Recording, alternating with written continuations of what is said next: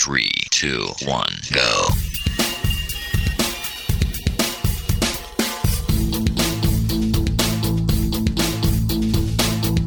Enredando, la informática que se escucha.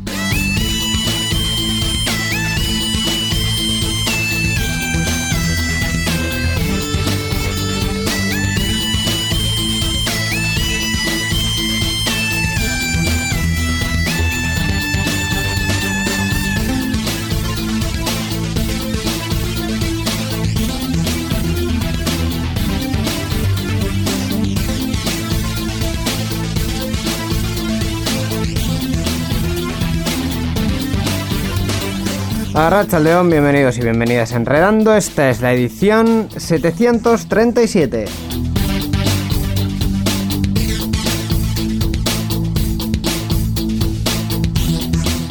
Edición en la que Mikel sospecho que vamos a hablar bastante de videojuegos porque tenemos eh, algunas cositas que han pasado estas últimas semanas sobre videojuegos. Hablaremos, hablaremos de videojuegos Íñigo Sendino, pero también hablaremos de que ya estamos en verano, el verano, ya estamos en veranito, veranito. El verano ya llegó, ya, Ya llegó, llegó, ya ya llegó. llegó. Y la fiesta comenzó. Comenzó. Comenzó. Eso pero es. con control de aforo, ¿eh? Ay, Por ay. supuesto. y no con medidas de seguridad. se- Efectivamente, con, con todo ello. Qué bonito. Ahí va, qué bonito programa 737. Capicúa, Capicúa. Sí, sí, sí, sí, sí, la, ver- la verdad que sí. Estamos eh, terminando la temporada, este va a ser el último programa de secciones. Ah, Eh, queda uno con invitado. Queda uno con invitado, queda el último invitado, el invitado sorpresa, el invitado estrella, el que cierra la temporada. Bueno, bueno, eh, que tiene la temporada porque sorpresa, estrella y tal. Todos los invitados son muy buenos, todos los que hemos Bueno, tenido. pero oye, eh, habrá Eh, que vender a este, Hay que que es el vender a este, ¿no? Que es el que toca ahora, ¿no? Vale, Efectivamente. Eh, pero mientras, lo que vamos a hacer es la... O sea, estás, estás haciendo como Microsoft, que siempre el último sistema operativo que presenta es el bueno, bueno de verdad. Bueno, Windows 10 les ha salido bastante bien, ¿eh? Sí, sí, pero yo me acuerdo O sea, cuando, cuando promocionaban Windows Vista con todo el morro diciendo que era maravilloso. Madre Después, mía. después de 25 años haciendo sistemas operativos, Windows 10 les ha salido casi tan bueno como Windows XP. Y ya es un logro. Así que, en fin. Eh, no vamos a hablar de Microsoft este No. programa seguramente, pero lo que O igual sí, ya veremos. No, yo creo, yo creo que no, porque eh, igual en el mundo de los videojuegos sí que comentamos Por algo. eso, por eso. Pero en cualquier caso lo que sí que vamos a hacer es eh, al principio hablar de un videojuego y también de un podcast, la noticia de software libre y el resto de la actualidad que estas, estos días ha pasado por el E3 principalmente. Ajá. Pero hay Eh, más cosas, ¿eh? Hay, hay más cosas, hay más cosas también. Todo ello en la próxima hora en este programa que llamamos Enredando y que habla de tecnología. Así que si queréis acompañarnos, pues vamos a ir comenzando. Participa con nosotros en Enredando. Envía tus mensajes al email oyentes@enredando.net o a través de nuestra página web en www.enredando.net. También estamos en Twitter. Sigue al usuario Enredadores. Esperamos tus comentarios.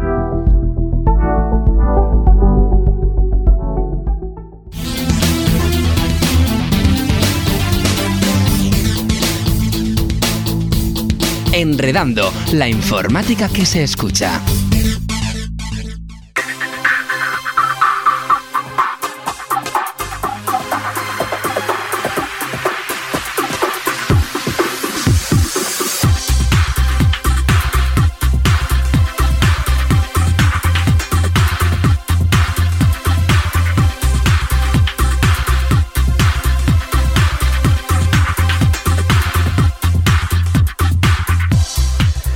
Pues último programa que hacemos eh, de secciones en Enredando en esta temporada y Ah. última sección que Pensaba que ya lo dejábamos ya bueno, definitivo. es- eso ya eh, lo que tú decidas, señor director. No, no, yo, yo mi idea, mi idea es volver la próxima temporada, ¿eh? Bueno, Con secciones, con programas de secciones. vale, pues Ya veremos si se puede, pero vamos a intentarlo. ya veremos, ya veremos. En cualquier caso, última sección de videojuegos de esta temporada y última vez que saluda a Gaisca Carmona, a Rachaldeón. Arrachaldeón, niño, arrachaldeón, Miquel. Hola.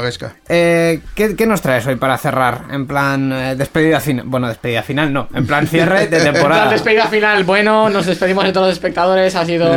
Pues espectadores aquí. Espectadores. oyentes. oyentes. Ha sido un placer estar con vosotros estos años. Años, años en plural, ojo. Vosotros sí. Sí, sí, nosotros sí, pero Yo tú- llevo dos temporadas aquí. Eh, bueno, aquí en Enredando no. Aquí en llevas- Enredando, no, en Enredando llevo una. Una. Con Gaming Room llevo dos y en estas movidas llevo más de cuatro. Bueno, en cualquier caso, eh, ¿qué nos traes para cerrar ¿Un esta videojuego? temporada? Sí, suele ser, suele ser, Miki. ¿Cómo suele puede ser que lo hayas adivinado? Yo, yo que venía a traerte un videojuego, ya me has. soy muy perspicaz. ¿Qué vamos a ya me hacer? Bueno, vamos a ir avanzando. ¿Qué nos Pues os traigo, esto aparece en las introducciones de Gaming Room. Eh, os traigo algo de lo que posiblemente muchos oyentes ya han escuchado hablar. Ajá. De- depende. Control. Eh, ¿El qué? El videojuego. El videojuego, Ah, el ah, videojuego, ah. no busquéis control en internet, niños. Buscad control, videojuego. Buscad control videojuego, no Igual, busquéis tam- control. igual tampoco. Control videojuego, niños tampoco. Mierda. Eh, con el Control es un videojuego de acción, aventura y disparos, como no, en tercera persona. Bien.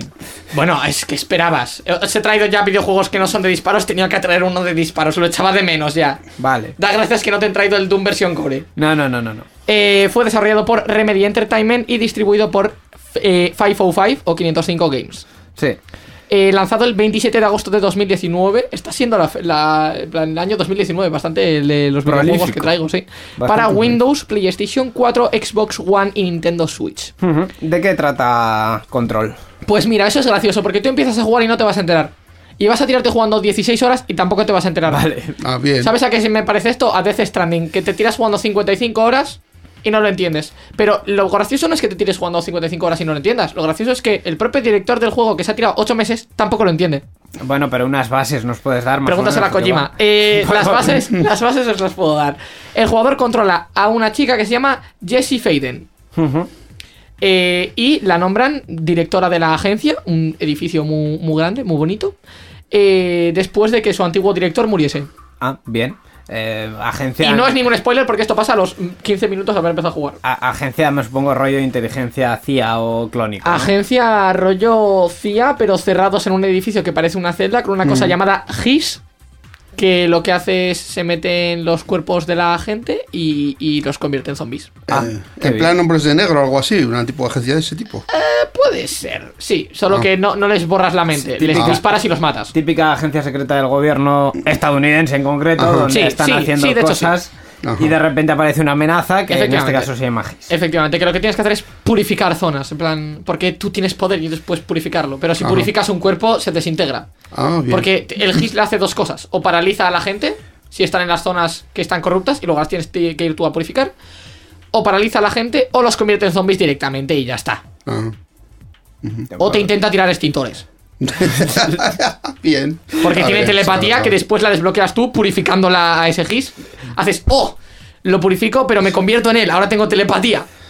¿Y, y a esto cómo se juega? O sea, Buena pregunta. Em, pues es en tercera persona, tal cual. Tienes tu joystick muy bonito. Hay veces en los que te va a faltar visión y te va a faltar oído. Te lo digo así, porque son algunos puntos negativos que comentaré luego. Em, no tiene mucha movilidad al principio, pero según lo que he leído, porque yo no he llegado ahí, hay un punto en el que puedes levitar. Porque sí, Ah, bien. porque a fin de cuentas es una metáfora a que en verdad tú te estás convirtiendo en el enemigo con el que intentas acabar. Ajá. O así lo entiendo yo al menos, no lo sé, te acabo de decir que es mucha rayada. Sí. Eh, y necesitas hacer misiones para conseguir poderes. O sea, tienes la, la primera misión, que ni siquiera es una misión, es llegar a donde el director y decir, ah, está muerto, y te queda su pistola. Bien.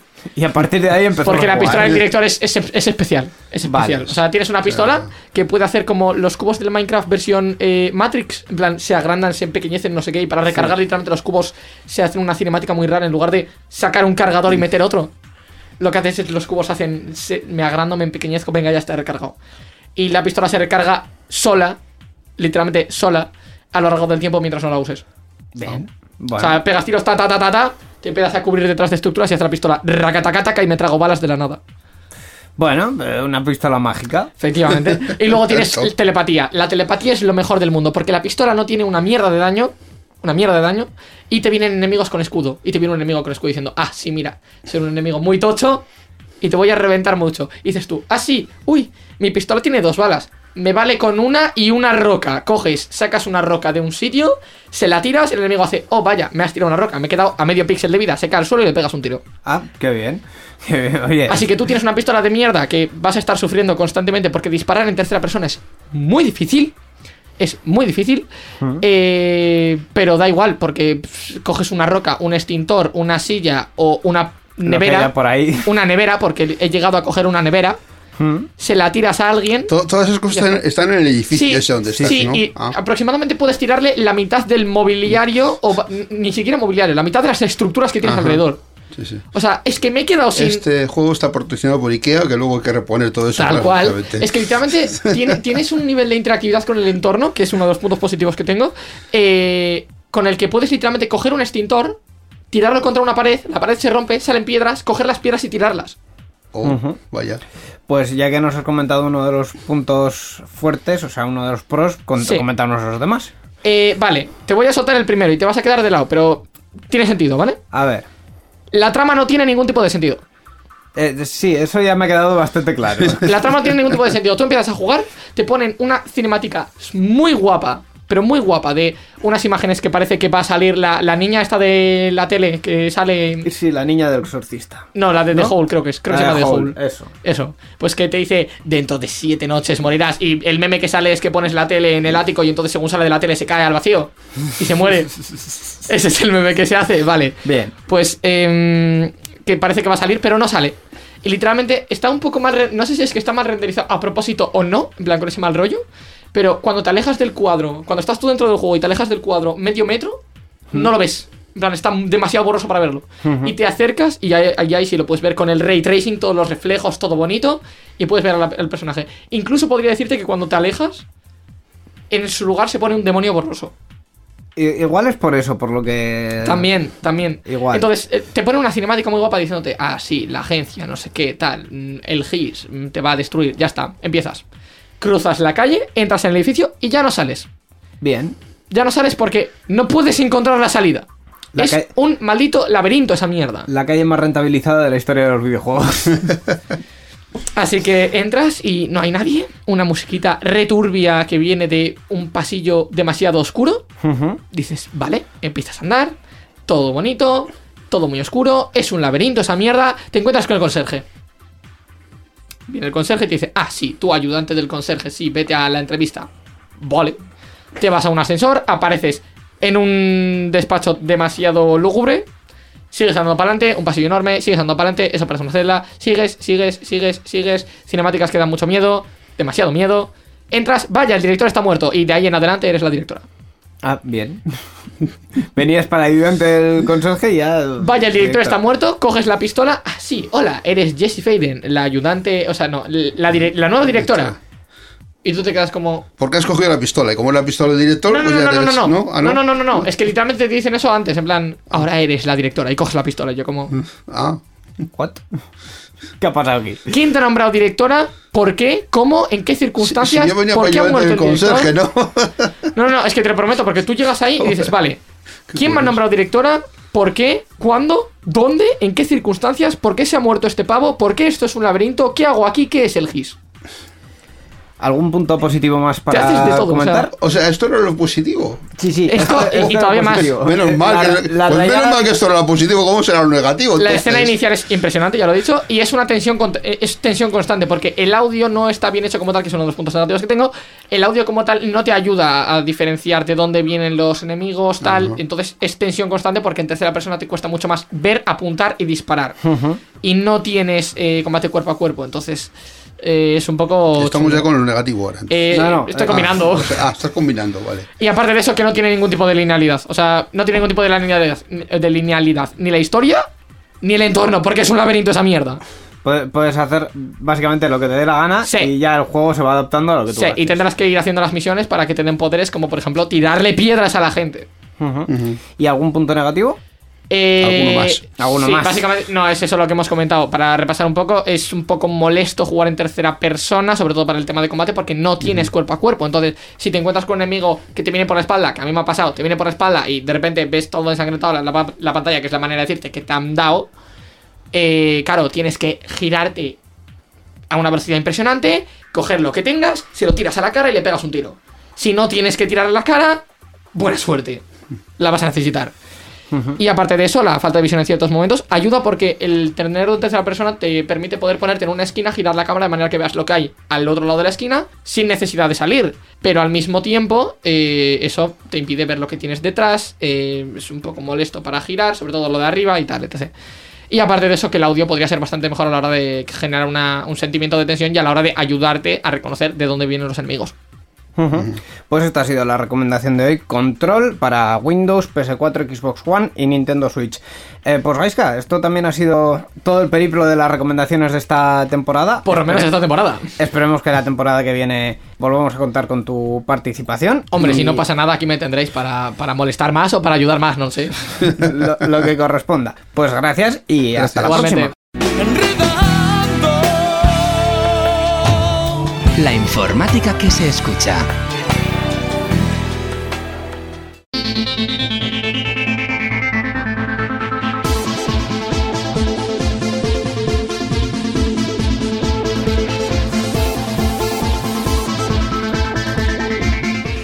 Continuemos en esta edición 737 de Enredando, la penúltima eh, que hacemos esta temporada y la última que hacemos en este formato de secciones. Ajá. Casi casi estamos al, al terminar, Miquel. Ya, ya queda poquito, queda poquito. Nos queda nada, el siguiente programa y ya. Dos telediarios, como suele decirse. Dos, tele- sí. Dos telediarios o un telenorte, depende de cómo se mire. Ay, ay. En fin, eh, con esta música lo que nos queda es eh, dar paso a la, a la sección Mundo Podcast para hablar de podcasting, para hablar de nuestros compañeros de profesión, entre comillas. Y para ello, pues tenemos a uno de los mejores, si no el mejor, eh, humildad aparte. Claro. Él es Roberto Arrachaldeón. Hola, buenas, Miquel. Hola, buenas, Íñigo. Hola, A lo Roberto. mejor no sé. Yo estaba ya aquí preparado con mi toalla para ir a la playa. Sí, pues eh, los días en los que estamos, de verdad que sí. Eh, cuéntanos, ¿cuál va a ser el programa, el podcast que va a dar el cierre a esta a estas secciones y a esta temporada? Pues mira, el otro día decías tú que somos muy tontos de, de recomendar podcasts de, de otra gente. Y digo, pues ya que este es el último, a lo mejor podríamos recomendar un podcast que hable de otros podcasts. Sí, Ah. claro que sí. Eh, y hay muchos podcasts sobre podcasting, Uy, porque sí. como dicen por ahí, no hay nada que le guste más a un podcaster que hablar de podcasting. Correcto. No nos gusta ser endogámicos ni... Sol- ni- solo nos gusta mirarnos el ombligo, como es Pues esto. sí, Vamos. pues sí, hay mucha Vamos, gente que hombre. sí. Terrible. Ujú. Y bueno, pues entre todos ellos he elegido en particular pues uno que eh, publica todos los días y que se llama Al otro lado del micrófono. un podcast diario. Un podcast diario con todo el trabajo que eso conlleva. Madre mía, y tanto. Sí, sí, sí, es bastante duro. Y que empezó el pasado 30 de agosto de 2019. Au. Con lo que ya lleva un año y Y mucho, prácticamente dos. casi dos, casi dos. Pues sí, eh, obviamente este podcast lo lleva adelante eh, EOB. Jorge Marinieto es su nombre real, pero bueno, todo el mundo le conoce como, como EOB en Sí. Twitter. Y tiene una larga historia eh, difundiendo y apoyando el podcasting, Sí. como por ejemplo en, en Twitter, donde tiene un hilo con, bueno, no sé cuántos podcasts llevará ya en ese hilo. Eh, pero más de 200, 300, no, no sé, no Creo, que, perdí creo la que- cuenta. que iba ya por 600 y pico. Y, y sí, sí, sí. Y entonces, bueno, pues llegado cierto momento, pensó que, que no era mala idea crear un podcast diario en el que poder ayudar a difundir el podcasting, los eventos que se realizan alrededor y, y cosas de este estilo. Tenía también un, objeto, un objetivo secundario, como era dejar de fumar. O sea, ¿Eh? Eh, no, es, no es ningún secreto, él mismo lo ha contado en, en el podcast. Y bueno, pues con todo ese tiempo que le quedó libre al, al abandonar el vicio, pues lo, lo llenó con, con podcasting. Pero con- consiguió dejar de fumar al final.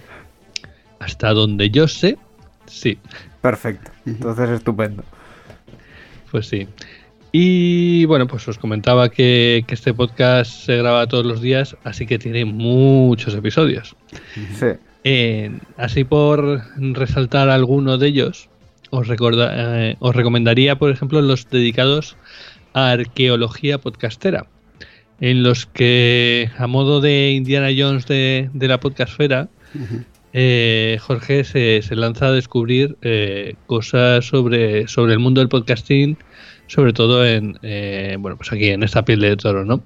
Y en particular, por ejemplo, eh, tiene uno en el que se dedica a buscar cuáles fueron los primeros podcasts publicados en España y a ver quién tiene ese, ese honor de, de ser el primero. Que por ahí estaría enredando, ¿no?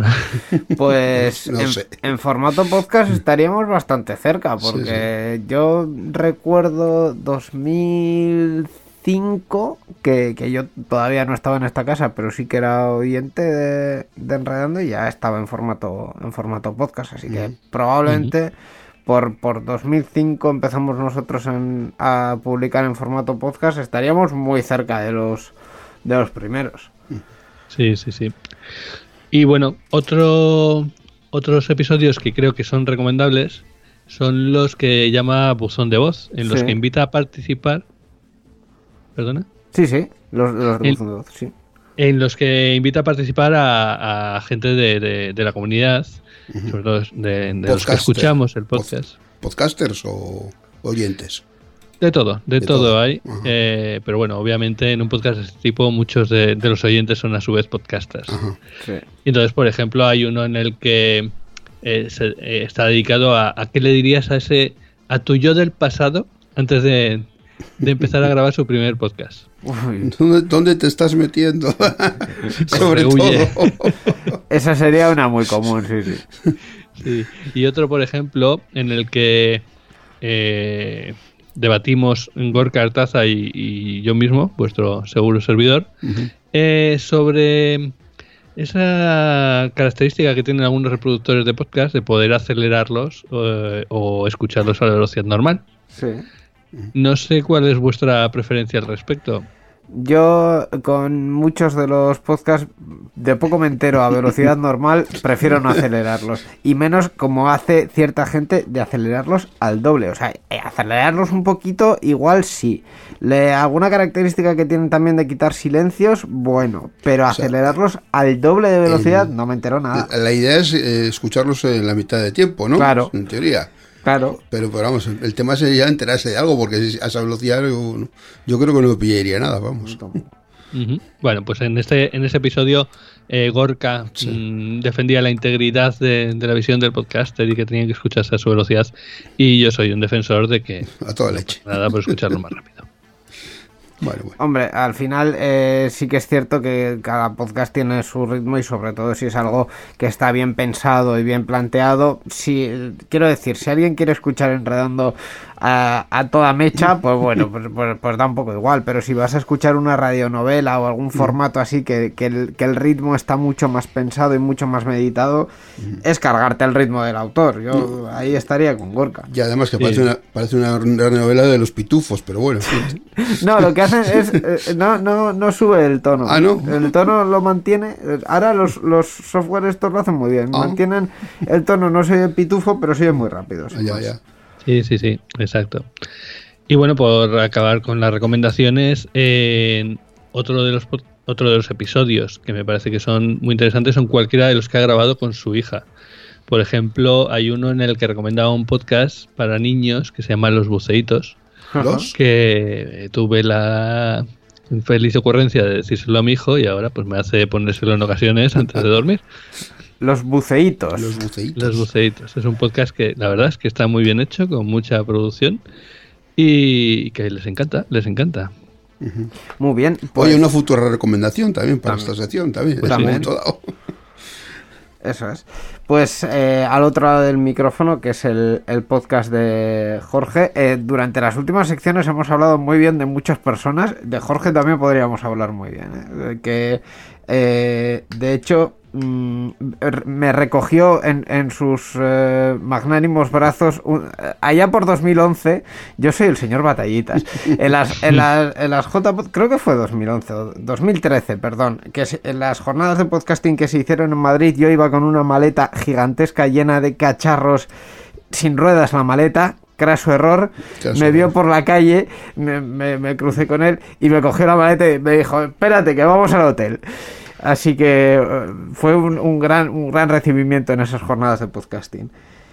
Ciertamente, si en, si en España hay algún evento de podcasting, Jorge seguramente esté involucrado en algún, en algún trocito de él. Efectivamente. Pues, eh, ¿dónde podemos escuchar este podcast al otro lado del micrófono?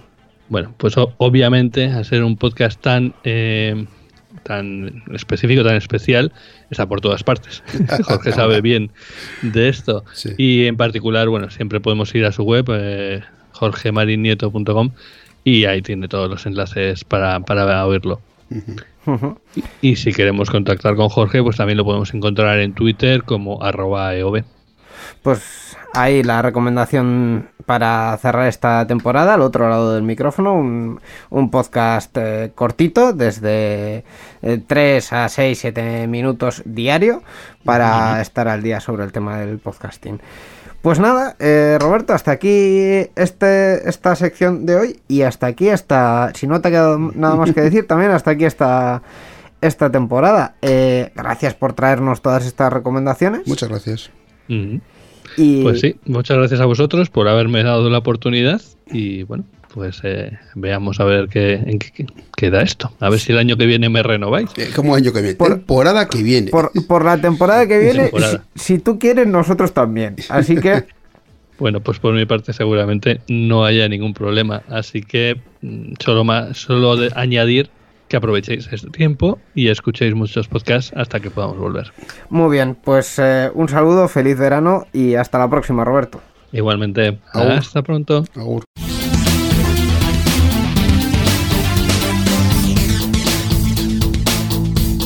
Enredando, la informática que se escucha.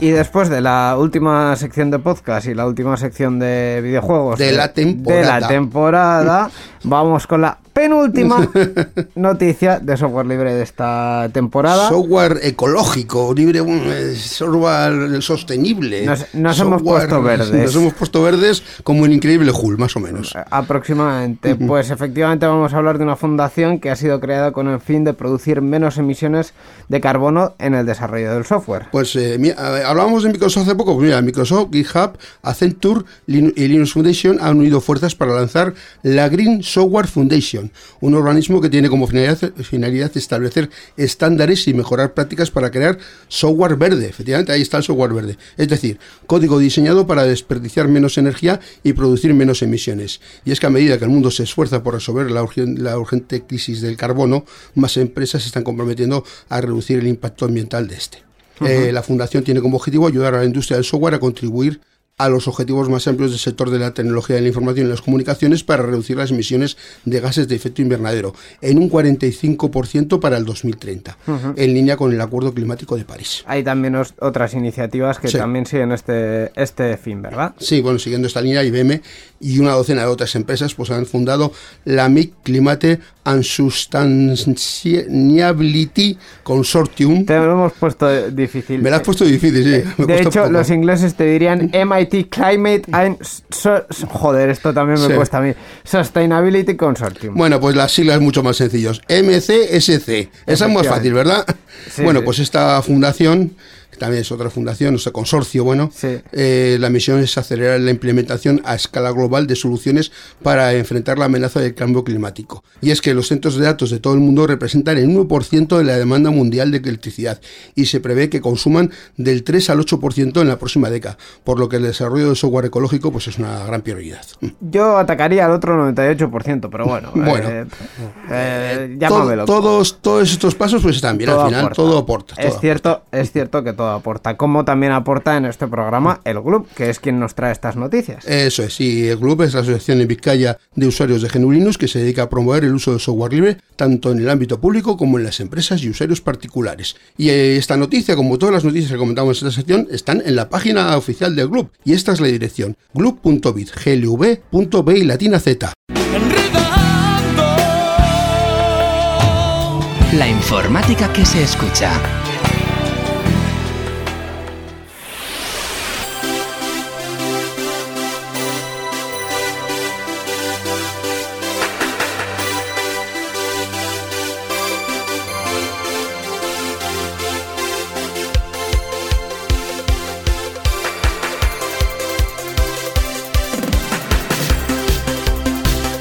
Pues vamos con el resto de la actualidad eh, de esta semana, de estas dos semanas en el mundo de la tecnología, como habitualmente en estos programas de secciones, pues con Borja Argosa, Racha León, Borja. Arrachaldeo, muchachos. Hola, Eh, Borja. eh, hoy te has olvidado de una cosa. ¿Que ya ha pasado un mes? No, que ha sido la espuma y por eso te estamos oyendo como si tuvieses eh, un huracán en tu Oh, boca. vaya. Pues Mientras te pones la espuma, que esto va a quedar mm, muy natural y sin ningún tipo de problema. Es que pues- es, es lo que tiene el riguroso directo con que hacemos esto. De- efectivamente. Pues vamos a ir dando unas pinceladas a las, a las noticias. Eh, como decíamos al principio, la principal ha sido el E3, que por cierto hemos emitido en directo en el canal de Twitch de Euska Digital. Ajá. Con pingües resultados. Eh, contaremos todos los detalles, por cierto, en nuestro Patreon. Que recordaremos al final. Estoy haciendo un montón de. de- de- ¿cómo, cómo se llama esto? En la televisión. De cebos, pero esto es así. O sea, no, no vamos a pararnos en nuestro egocentrismo. Pero sí vamos a repasar un poquito, Un poquito. más o menos, lo que ha dado de sí el E3. Bueno, pues eh, aunque gran parte de las conferencias del E E3 2021 no hayan sido memorables, la Electronic Entertainment Expo ha puesto sobre la mesa, ¿qué es esto? El E3 es el Electro- Electronic Entertainment Expo. Pues ha puesto sobre la mesa un buen puñado de juegos que hay que apuntar en el calendario. Nos podemos quejar de que en este E3 2021 pues, hayan fallado grandes nombres que se esperaban. Sony, Sí, bueno, de algunas sagas que estaban en las quinielas sigan desaparecidas. Mario Galaxy, Del ritmo soporífero de algunas conferencias. eh, Gearbox, o, o la ausencia de algunas grandes compañías. es Sony, otra vez. Pero el evento pues, ha concluido dejándonos un calendario repleto de grandes juegos de distintos géneros a, lo- a los que hay que seguir la pista. Vamos a mencionar unos cuantos. Unos cuantos.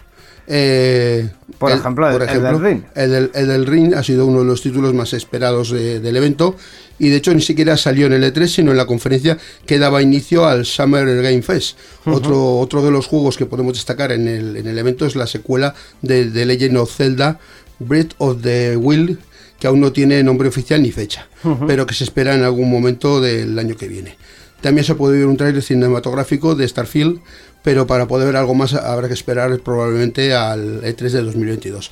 Además podemos destacar las presentaciones de Redfall, Redfall Forza Horizon 5, Halo, Infin- Halo, Halo Infinite, Stalker 2 y bueno, 2, una serie de- etcétera, de juegos etcétera, etcétera. y más etcétera. Hay un Mario por aquí, a Mario Rabbids. Sí, Mario.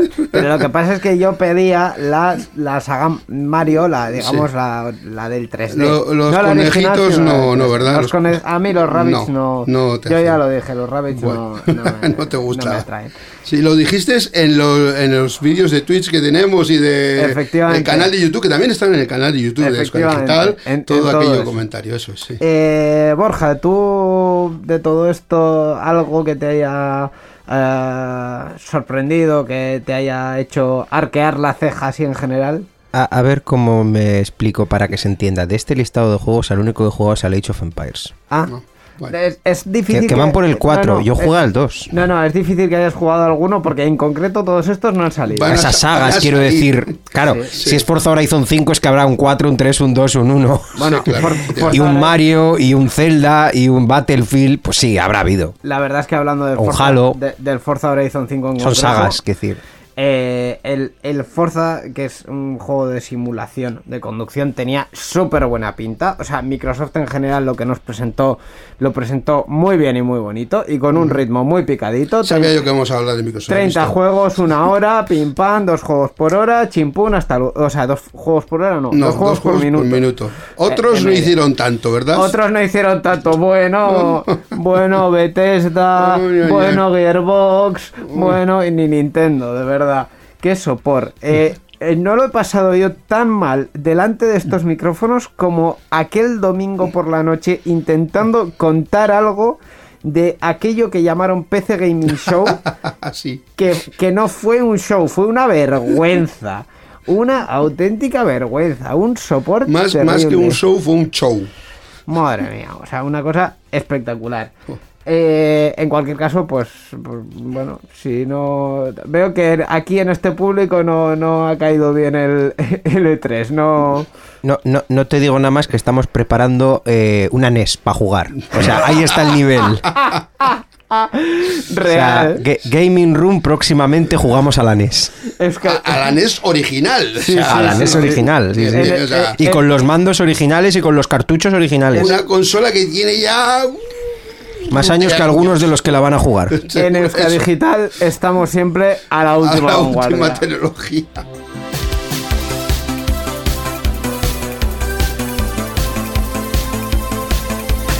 Podríamos hacer, Miquel, un chiste muy malo que, que además tú lo harías seguro, A- Aquí lo hacemos en chistes malos de manera habitual. que ¿no? sería lo de estar al último grito.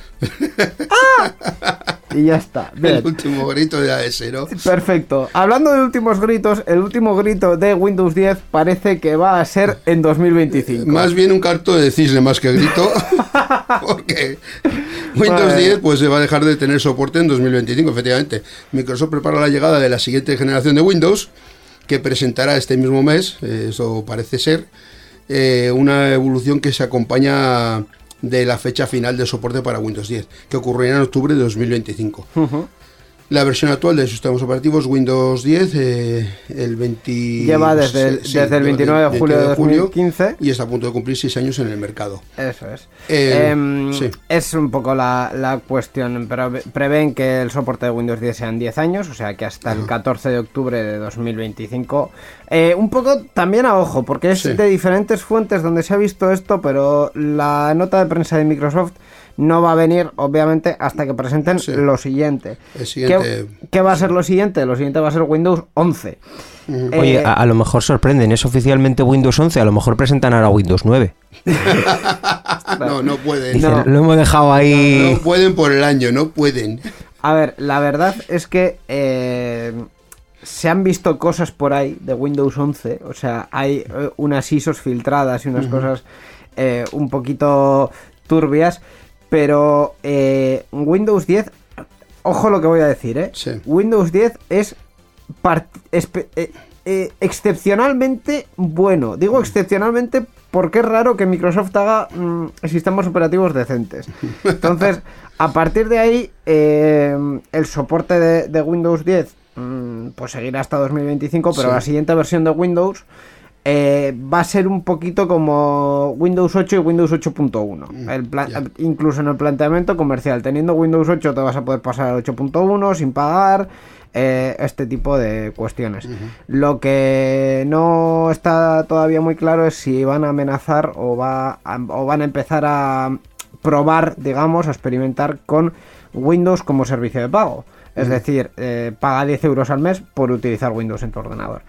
Pero eso ya lo tendremos que ver cuando, Cuando lo presenten, sí. presenten Windows O sea, 11. yo, yo de todas formas tengo una teoría que, llámame loco, pero yo tengo una teoría Loco. que es que como se han dado cuenta que le sale uno bien y uno mal, van a pasar del 11 y van a ir del 10 al 12 directamente. No, no, no. Pero yo creo que, que, Win- que Microsoft, eh, espero no equivocarme, esta vez sí va por el buen camino, en el sentido de que van a procurar tocar lo menos posible de Windows.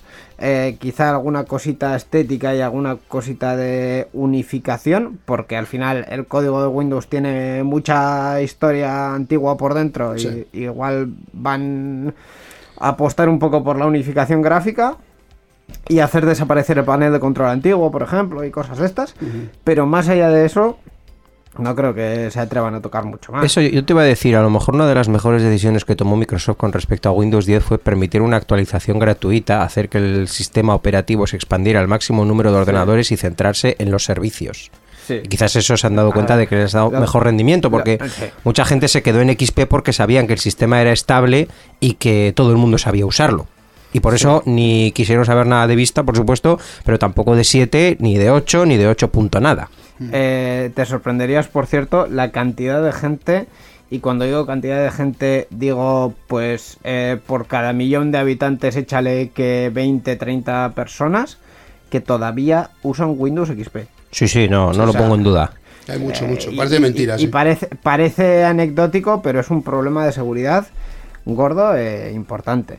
Así que bueno, eh, veremos. Incluso Windows 7 no tiene ya actualizaciones, hace ya... Sí, pero bueno, Windows 7 todavía salva los muebles. Mm. Todavía, pero Windows XP, Ya, en fin, uf, son es, años es un, es un zombie. De Sí. hecho, hace siete años que. Siete no, ocho años Sí. que se des- que, que dejaron de dar soporte oficialmente, Sí. pusieron el mensajito y hasta luego. Sí, sí. Y ahí se quedó Windows XP. En fin, pues veremos qué es lo, qué es lo próximo de Microsoft en los, en los sistemas operativos. Seguramente muy continuistas. No, no os esperéis otra cosa porque no, no van a hacer grandes artificios.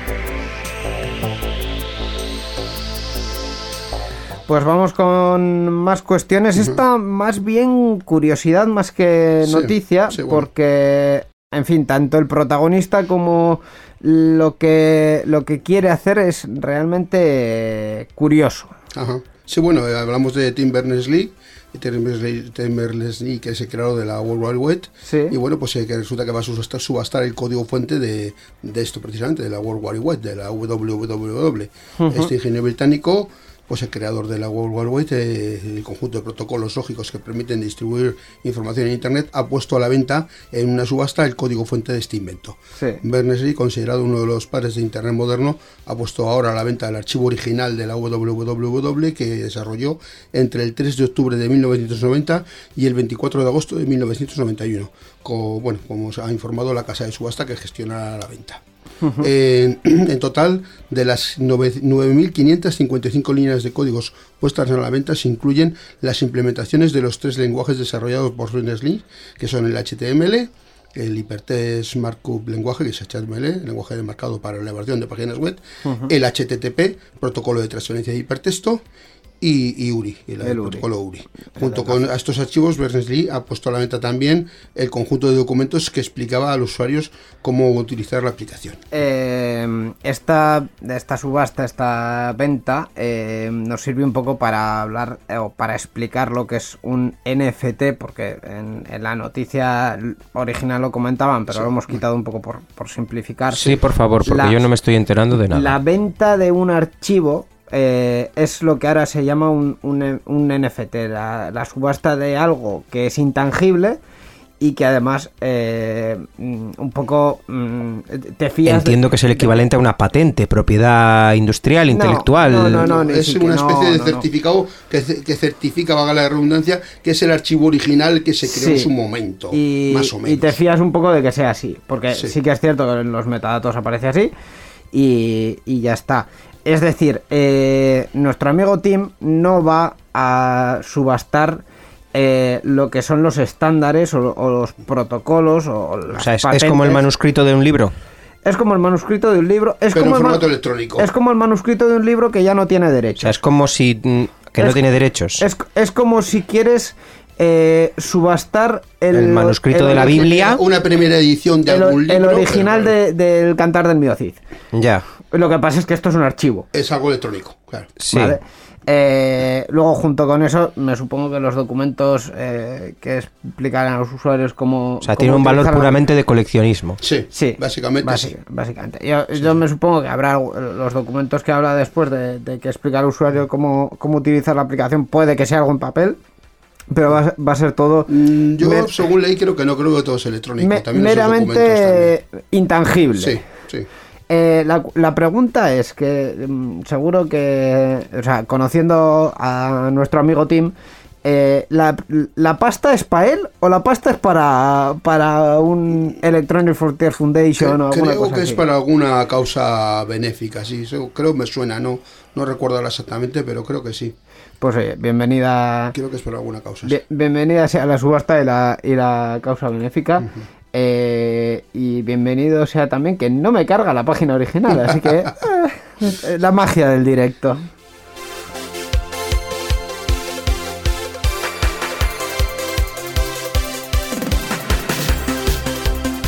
Hablando de directo, vamos a hablar de podcast. Eh, mm, en una plataforma que no me interesa para nada, que parece ser que eh, mm, Facebook ha decidido añadir los podcasts en sus páginas. Eh, empieza, Miguel, empieza, a ver si no me duermo. La función de publicar y escuchar podcasts de audio ya está disponible para los usuarios de la red social Facebook. Los creadores de páginas pueden decidir si quieren añadir la nueva pestaña de podcast. Que va a estar muy visible siempre. Bueno, la pestaña de podcast. Sí, vamos, súper visible. Eh, pues una vez enlazado el servicio de podcast del usuario y Facebook, los nuevos programas que se suban irán a- se irán añadiendo automáticamente a la página mediante RSS. Pero el propietario cuenta con la opción de eliminar los contenidos que desee. Los propietarios de las páginas pueden activar esta función y añadir una pestaña de podcast a sus espacios si dan su consentimiento en las notificaciones con las que Facebook está informando de la nueva característica. Qué Bueno, yo creo que esto puede llegar a sustituir algunos servicios que hay de publicación de contenido RSS en Facebook, quizás. Mm, no, no, No, bueno. no creo porque eso se va a quedar en la, en la pestaña y igual si le has dado un me gusta a la página igual te notifica, pues igual, pero no va a aparecer en el... No va a aparecer en, en- la biografía. en la Pues biografía. eso es un fallo gordo. Yo lo pondría en la biografía. entonces- Por lo menos la opción de que pudiera aparecer en la biografía. Claro, es que al final eh, eh, Facebook a Facebook le está pasando un, un caso que tú bien conoces, Miquel, que le está pasando un poco telefónica. es decir, que, que están empezando a ser un gran monstruo hecho, un Frankenstein, un, un monstruo hecho de, Hecho de parches. cachos, sí, de partes. Entonces, claro, si tú pones un servicio de podcast y que eh, si sigues a, a la página le notifica al usuario, pero no le aparece eh, en su página principal cuando entra, o sí, o no se sabe, pero le notifica al móvil, pero mm, eh, mm, eh, eh, para cuando he pensado en cómo hacerlo en Facebook, estoy en Spotify y ya lo tengo. Sí. Que además en la página principal tengo los podcasts ahora también.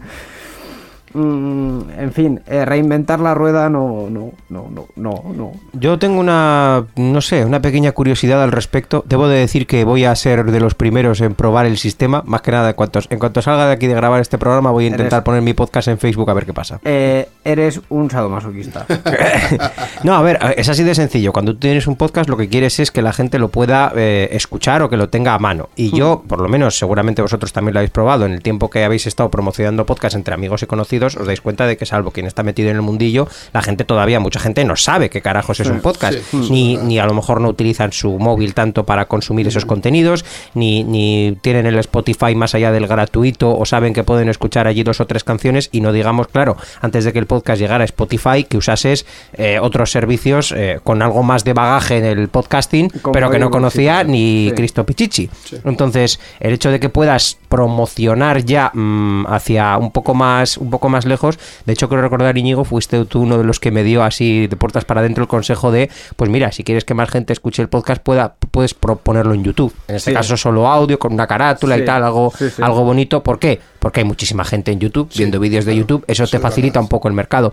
Y quizás Facebook puede hacer un poquito lo mismo, acercar, si lo hacen bien, ¿eh? si lo hacen mal, como ponemos un servicio tal y lo escondemos en el fondo de un cajón para decir que lo hemos hecho, evidentemente, No mierda absoluta. Pero si lo haces bien, muchas personas que están en Facebook de ciertas edades o conocimientos sobre Internet o, o hábitos adquiridos que no Gente incluyen los mayor que está en. Facebook, dilo claramente, gente mayor que está en Facebook. Gracias, Miquel, no quería decirlo así, Pues pero sí. dilo, dilo. Bien, bien, lo diremos así.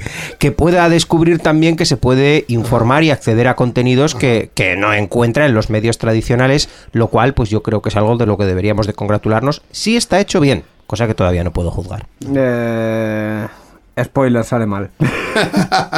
Eh, es que, de verdad. Ah, Íñigo ha mirado su bola de cristal y lo acaba de acaba de ver el futuro. El, el Palantir de Íñigo dice que no, que no Bueno, ha conectado con Zuckerberg y ha dicho, uff, No, no, esto no, no. esto no. es, va, es el esto enésimo experimento de Facebook que no va a llevar a ninguna parte. Yo os lo voy adelantando por si no lo sabéis. En fin, eh, ¿Quiere decir eso que Euska Digital no va a probar a poner en su página de Facebook? Euska Digital tiene página de Facebook. Sí, Tiene, sí, tiene, sí. tiene. Pues podéis probarlo, leñe. Sí, sí, sí, sí, no tengo otra cosa Es gratis, señor. ¿Cuánto ha dicho Estoy- que costaba? Es- estoy yo pensando básicamente en despedirte hasta la próxima temporada y me voy a poner a hacer cosas del Facebook, sí. Que, que sepas que yo fui el primero en decir podríamos poner nuestros podcasts en Spotify. Y se pusieron. Sí, sí. Hay gente que los escucha. Yo traje el podcasting a Euskadi, chaval. Pues por lo menos traje Spotify aquí a esta casa. Chaval. De nada. Ahora, majo, eh, te, te vamos a escuchar la próxima temporada. Esperemos que así sea. Nos Venga, vemos. Borja Muchas agur. gracias. Agur. Agur. Participa con nosotros en Enredando.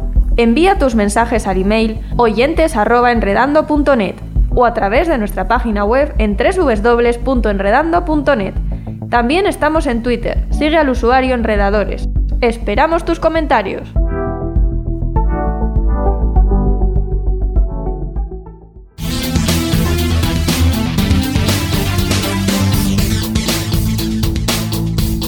Enredando, la informática que se escucha.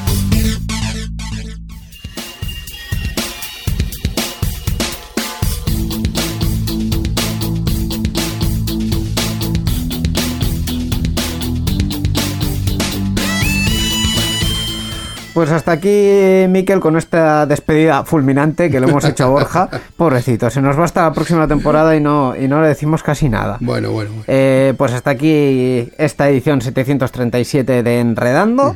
Eh, nos queda una más. Nos queda una con invitados, sí. Una con invitado que será dentro de dos, Dos semanas. semanas. Y mientras, pues las cuestiones habituales. Lo primero, el Patreon. El Patreon. Recuérdennos, en el Patreon tenemos las cosas bonitas de la vida. Es decir, tenemos el programa con eh, acceso anticipado, Ajá. con mejor calidad Ajá. y todo es estupendo y de color. Por muy poquito dinero. Por muy poquito dinero, por dos euros al mes. Además tenemos nuestro podcast exclusivo para los eh, colaboradores de Patreon, que es Backend, que ahí tenéis toda la información sobre lo que hacemos y también algún contenido exclusivo de vez en cuando. Y si queréis eh, apoyar también el resto de programas de Euskadi Digital, por solo 5 euros al mes, todo muy bonito, todo muy fresco, todo muy bien. Muy baratito. Muy baratito todo. Efectivamente. Eh, pues eh, con esto vamos a la segunda cuestión, que es eh, irnos yendo con la música de. con la música otra parte. Otra parte. Efectivamente. en este caso la música es un track de la Euskal Encounter 11. Eh, la canción se llama Línea Recta de Corocota. Y eh, ya está. Ya está, Miquel. ya- ya. Esto es lo que, lo que hay. Es lo que ha dado de sí. Un programita más y terminamos la temporada. Muy bien. Pues lo dicho, en dos semanas eh, más tecnología y más enredando. Agur. Agur.